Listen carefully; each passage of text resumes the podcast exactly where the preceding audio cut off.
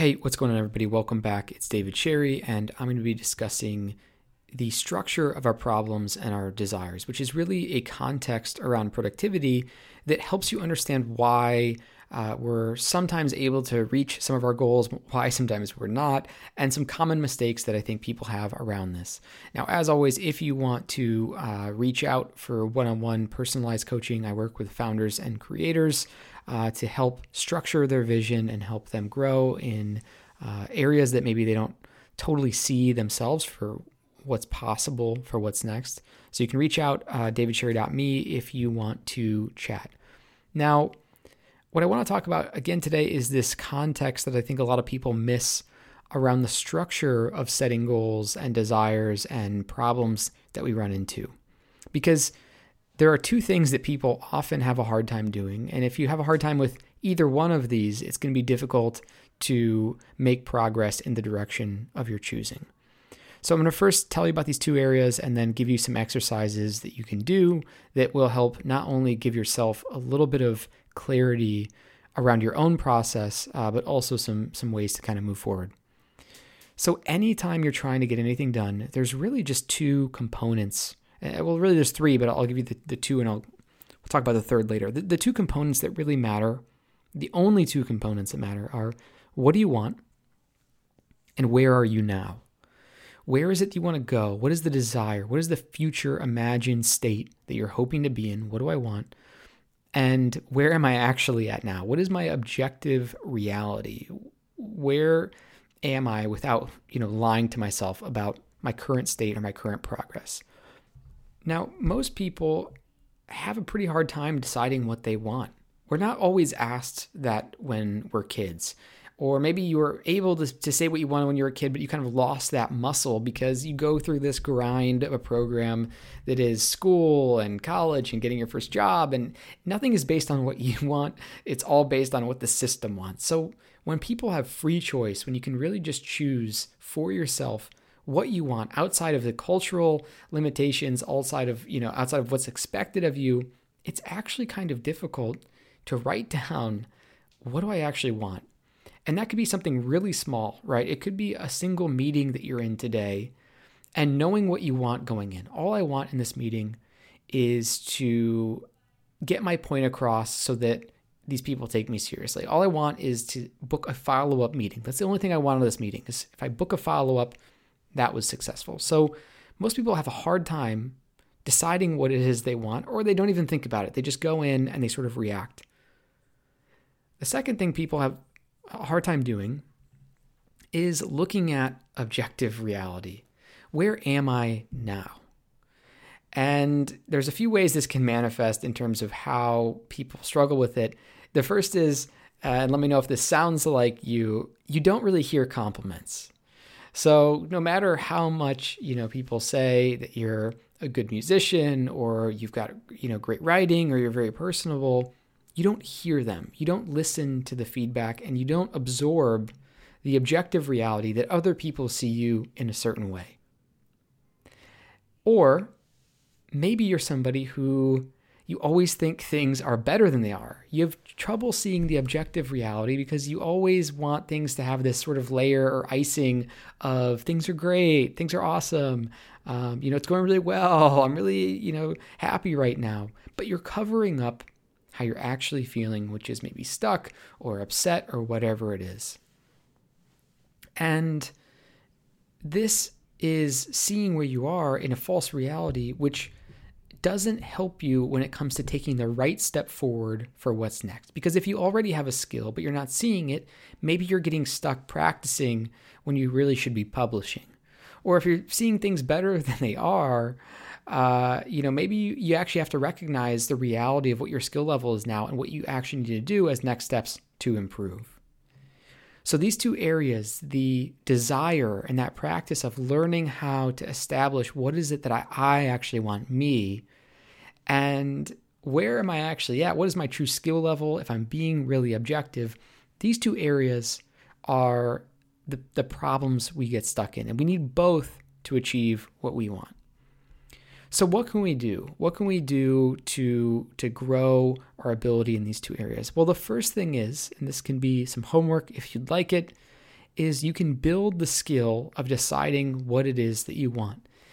And you can do this every day. It can be something as small as, you know, what do I want for my morning? What do I want uh, when I go to the restaurant? Do I really pick that first thing that catches my eye that I really want to eat, or am I, you know, denying myself that? Uh, what is it that I really want? You can make a list every day of what I want is blank.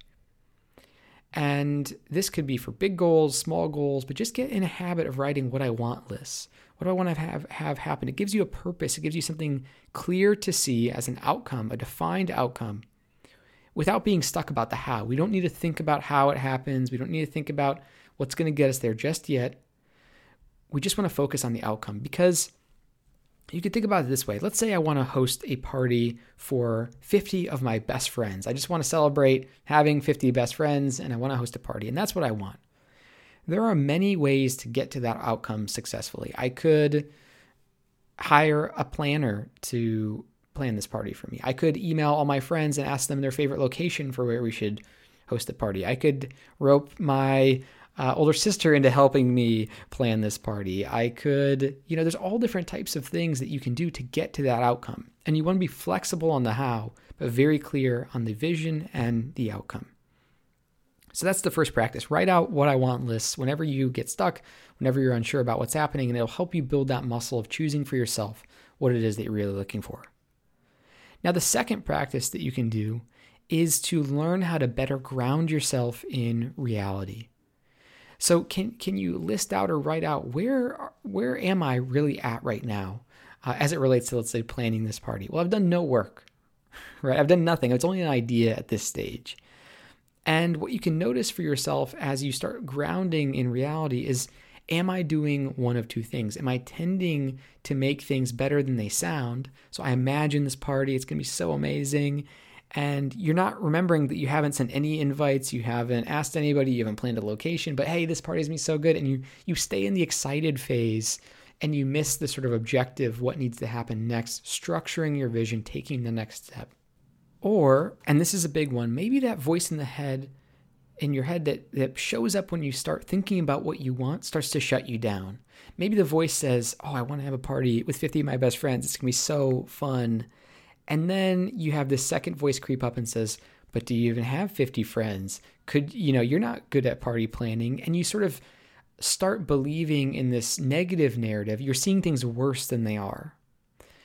So the truth is, productivity, getting things done, doing anything we want in life is all about having a clear outcome of, of what we want, having a vision for our or, or clarity on our objective reality, where we are today, and then reconciling those two things together, right? That is the process. You have somewhere you want to be in the future, you have where you are today, and then you have a process that pulls you from where you are today into what you want at the end. So you could almost think about it like a race. Maybe it's like a marathon type race or a sprint.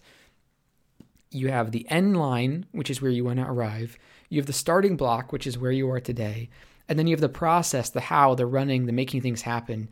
You know, maybe it's more like an obstacle course, like one of those Spartan runs to, to get across and get where you need to go. And there's all these different ways you can get there. But unless you see yourself as I'm on the starting block, you know, if you if you think bad about yourself, you're like a mile behind the starting block and there's a big crowd in front of you, you'll never make it. If you're somebody who has really, you know, high expectations and thinks everything's great, maybe you, you think you're an inch away from the from the finish line, but really you're like, you know, way back there at the start. But that's what productivity is about. It's about reconciling where you want to go with where you are. And if you can see clearly what you want and you can see clearly where you are today, you can build the tension and understanding of knowing what steps are actually necessary to get that done. And you can be flexible with what those steps are to getting that done. So I hope these two exercises, making a little lists for yourself, what do I want, practicing that muscle, deciding what you want. Maybe that's something that's really tough for you in your life is like standing up for yourself and saying, "No, I actually want this. I actually want the steak. I actually want, you know, um, whatever, right?" And I mean, another funny exercise for this is and and I actually I'm scared to do this myself, but you know, maybe you get something at the restaurant and they, they bring the wrong order. And maybe in the past you've been scared to say anything about it. And what does it look like for you to say, you know what, actually, this is the wrong order. I really wanted, uh, you know, the cheeseburger or whatever. Is it okay if we switch that out? And honestly, most times people who work at restaurants, they're happy to do that. Um, of course, when you do it uh, in a very uh, kind way. But that could be a good practice if that feels so awkward to you to stand up and say, hey, actually, this is wrong. Uh, that would be a good exercise for you. Now, the second exercise you can do is as you're setting these goals for what you want, you just need to notice do I tend to, you know, put on the flowery glasses, everything's great, I'm almost at the finish line, or do I tend to have those negative thoughts, you'll never make it, you're so far back, you know, and learning that for yourself is going to help you uh, engage with your goals in a way that is a bit more realistic. And that's what this is all about is gaining that clarity. So, I hope you learned something today about the structure of achievement. This is sort of the context and the why that most people don't really talk about. I hope that these practices give you some personal insight so that you can learn more about yourself and your own process and what helps you get the outcomes you want. And as always, you can always email me. You can find me on social. The links are everywhere. Um, but davidsherry.me is uh, the best website to find me if you're interested in one on one coaching or speaking further. And I'll be back again very soon. Later.